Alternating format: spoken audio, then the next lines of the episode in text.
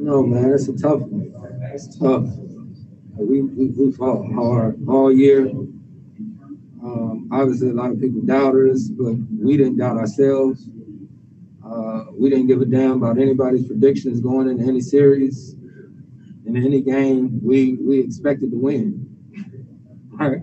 And that's the way we played all season long. Every game, we expected to win. And so, uh, yeah, that's that's that's a tough one.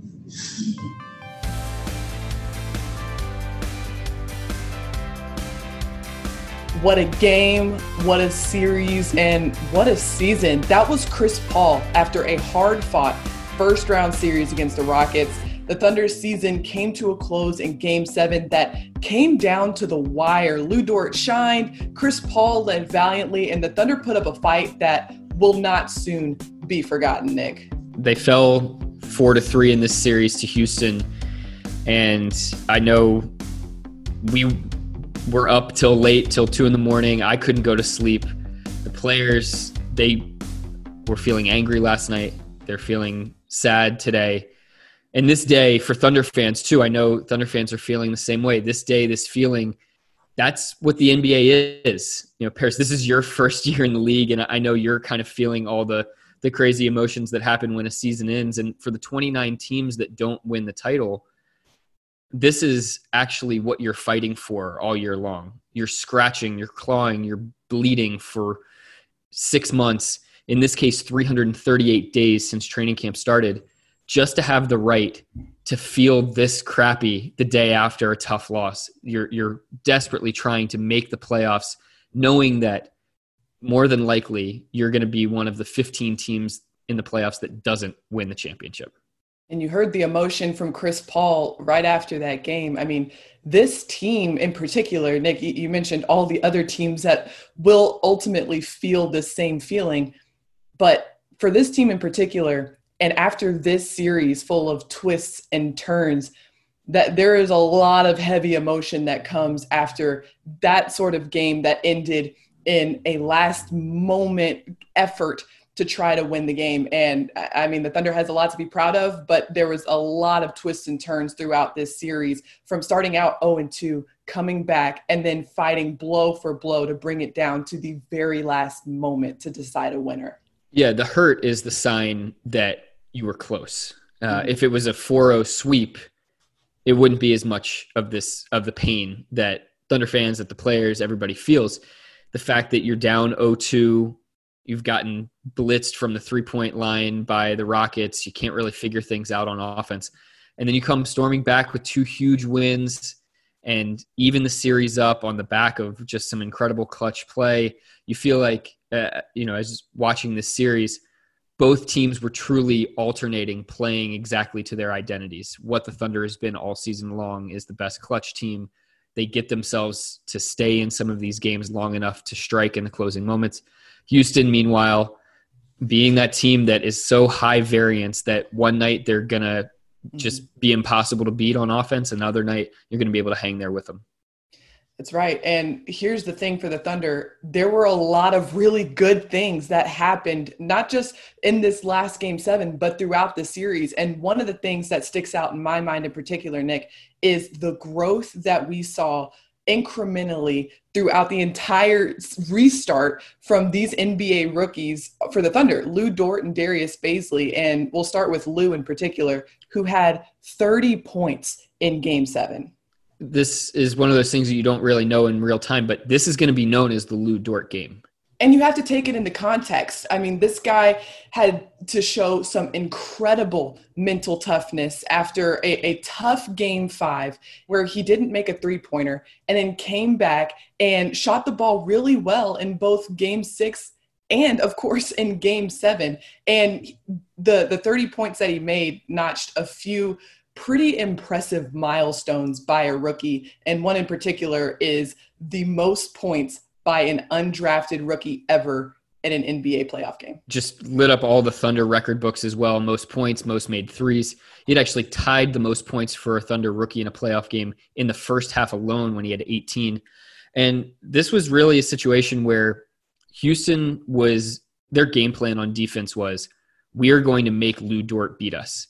And the fact of the matter is, Lu came within one more made three that got blocked by James Harden of actually doing that, of actually accomplishing that and beating the Rockets. Um, not single handedly, but they put the, the, the Rockets forced the ball into Dort's hands over and over again. They sagged off of him defensively, left him open from the three point line, forced him to be a playmaker. And frankly, for a rookie in a game seven in a series where he could have been distracted by all that outside noise, he didn't let it happen, Paris. Not at all. And I think that also stems from the confidence that his coaches and teammates instilled in him. And Coach Donovan said it after the game. It was the most impressive performance by a young player that he had ever seen. And Lu had some very, very poignant and emotional words after the game. Yeah, it was it was tough, you know, going undrafted. And this team just gave me a lot of confidence. And you know, just from the vets, Chris, Dennis, Gallo, Stevo, Coach Billy, Sam, you know, they just just gave me a lot of confidence and, you know, they really trusted me. And, you know, it's, it's a blessing just to be here, you know, me coming from Montreal and being here with all these guys. And the way we play didn't add up away, but it was big. It was, it was big. It's a hell of a season I had. And, you know, I'm, I'm grateful for that.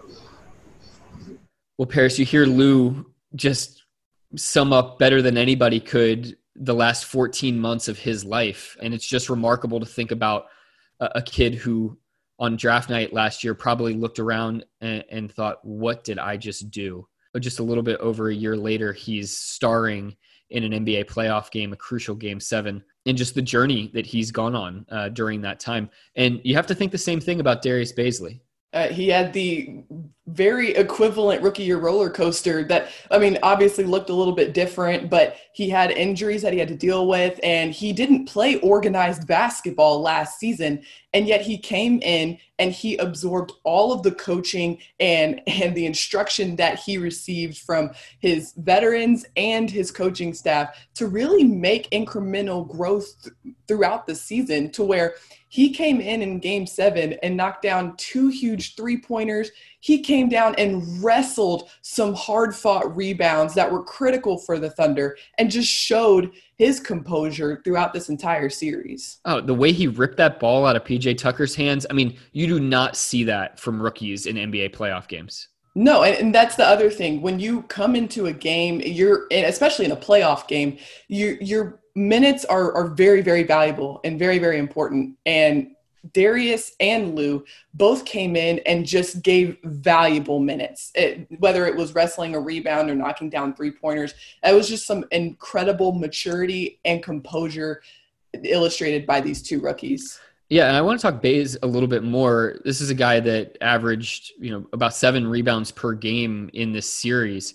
and was just incredible in terms of, of adding that, figuring out what his team needed during the course of a series, and then just going and doing it. And uh, it just reminds me of the way that he attached himself to Chris Paul throughout the, the course of the year. He's like a little barnacle on the Chris Paul ship, you know, just making sure that he was aware of everything that one of the very best leaders in NBA history has ever done.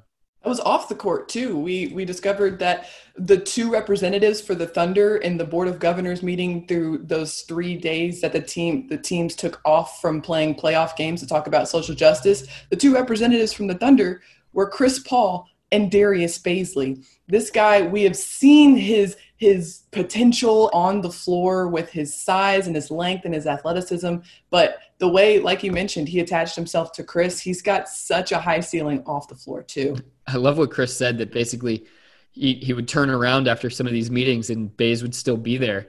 Chris would be like, "What are you doing? What are you still doing here, man?" Bazley just has that he has that depth of of character and a very wise beyond his years thinker. And Nick, if you watch the team walking off the floor last night, you see Bays walking right next to Chris Paul. And that's really where this stems from. You mentioned it is that leadership that Chris showed, not just on the floor, but off the floor throughout this entire NBA restart.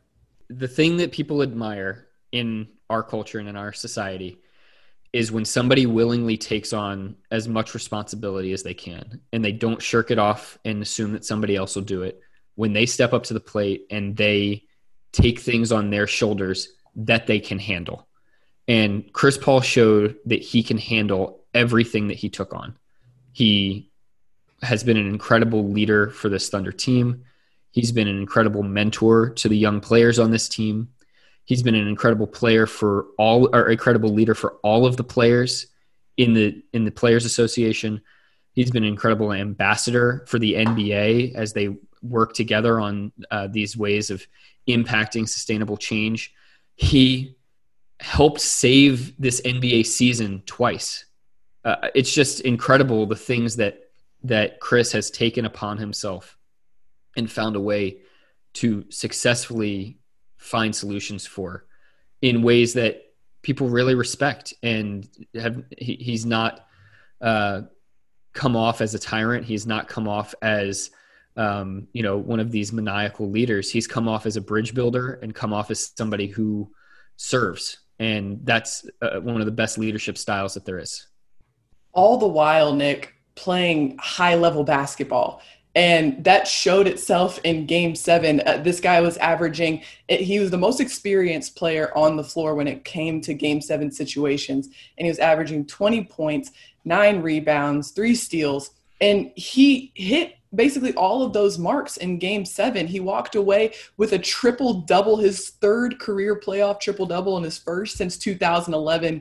He had 19 points, 12 assists, 11 rebounds and two steals just absolutely just illustrated his leadership that is so important to this team on the floor too. You mentioned 2011 just remind everybody the guy's 35 years old mm-hmm. and doing this in a high pressure playoff situation against a team with an unprecedented style. The thing that'll stick out to me is his ability to kind of galvanize and make relationships with every single member on this team. Coach donovan talked about after the game how you have eight new faces on this team and they they gelling and meshing is just you're never sure what it's going to look like. Chris Paul not only made great relationships with Dennis Schroeder and Danilo Gallinari and Steven Adams, but the way that he took under his wing those young players like Shai, I'm including Shai in the mix as well, and his leadership with him, Lu, and Darius, and just allowing them to have an example of what it means to, you know, take care of your body and make sure that you're always ready to play and rising to the occasion and, and handling yourself with composure and poise when not just the game is on the line, but a series and the season is on the line. I don't think there's any better example than Chris Paul. I want to take it back to what I mentioned earlier, which is 338 days ago when training camp started back in September. And Chris mentioned down in this bubble experience, thinking about that time and how upfront and honest everybody was with each other and straightforward about what the goals of this season were going to be. As you mentioned, eight new players on this roster, a, a team and an organization that was kind of pivoting in terms of direction. And Chris made a connection with every single guy. Every time he was asked about somebody, he had something very specific and positive to say about his teammates. He said Danilo Gallinari was one of his favorite teammates of all time. Very quickly, he said he was going to ride with Lu Dort till the wheels fall off. This is an undrafted two-way rookie player. Dennis Schroeder, a guy that would have naturally just been an absolute competitor for minutes with Chris. A situation where in some other markets, in some other organizations with different types of people, those two would have clashed immediately, worried about who was going to get shots, who was going to get playing time, who was going to get the ball in their hands.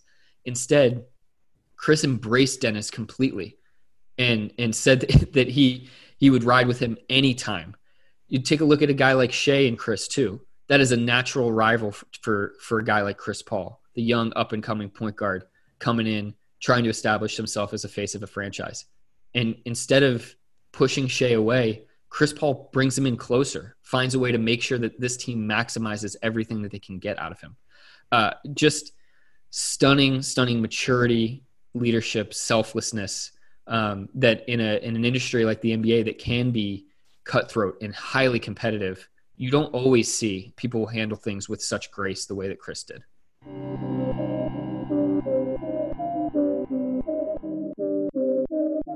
Here at the Thunder, we like to keep the main thing the main thing. And Nick, the main thing is that these guys who have been inside of the NBA bubble for 57 days now have the opportunity to go home and reunite with their loved ones who they've been separated from for eight weeks. And one of the things that sticks out in my mind is Chris Paul, who said that he he's never missed one of his kids' birthdays, and he missed his daughter Cameron's birthday. And whenever all of the the conversations around social justice really heightened, he said he really wanted to be able to speak to his kids at that point and all he had was FaceTime really and now he has an opportunity along with all of the other Thunder players to be able to go home and reunite with their families. Yeah, I mean you think about guy like Terrence Ferguson who was posting photos and videos of his daughter constantly and you know you could tell he was just going through his camera roll to try to find new you know stuff that he had taken a long time ago to post and you know Dennis Schroeder leaving the bubble to go be there for the birth of his daughter, and then finally towards the end, uh, his son and and wife, and their daughter get to to come and join him in the bubble. I think we saw them playing a little putt putt or something. Uh, he and he and Dennis Schroeder Jr. These are the human moments that these guys sacrificed all of this time away to to entertain everybody, and now they get to go home and, and live normal lives.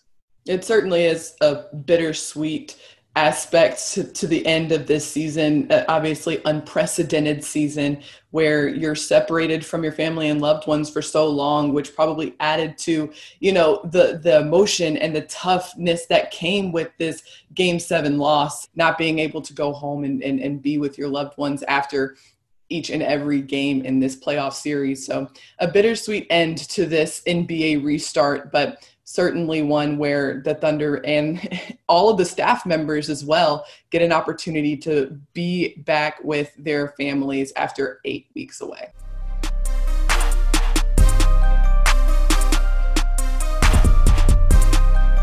It is now time for Made You Look. And this is actually a very interesting piece of Thunder history. We're recording this on Thursday, September 3rd, which marks the 12th year of the Thunder brand and identity.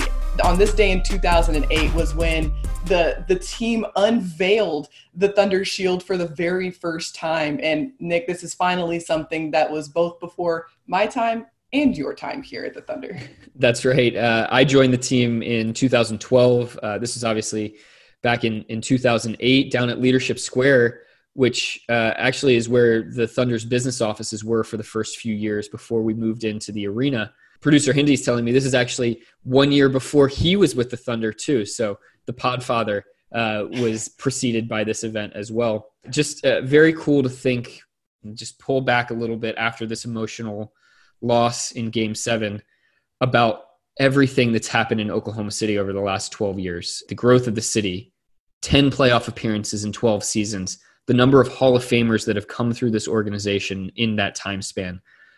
Really, Thunder fans have experienced, in some ways, an entire NBA organization's 40 year history in the span of 12 years. So, a, a lot to feel very fortunate about.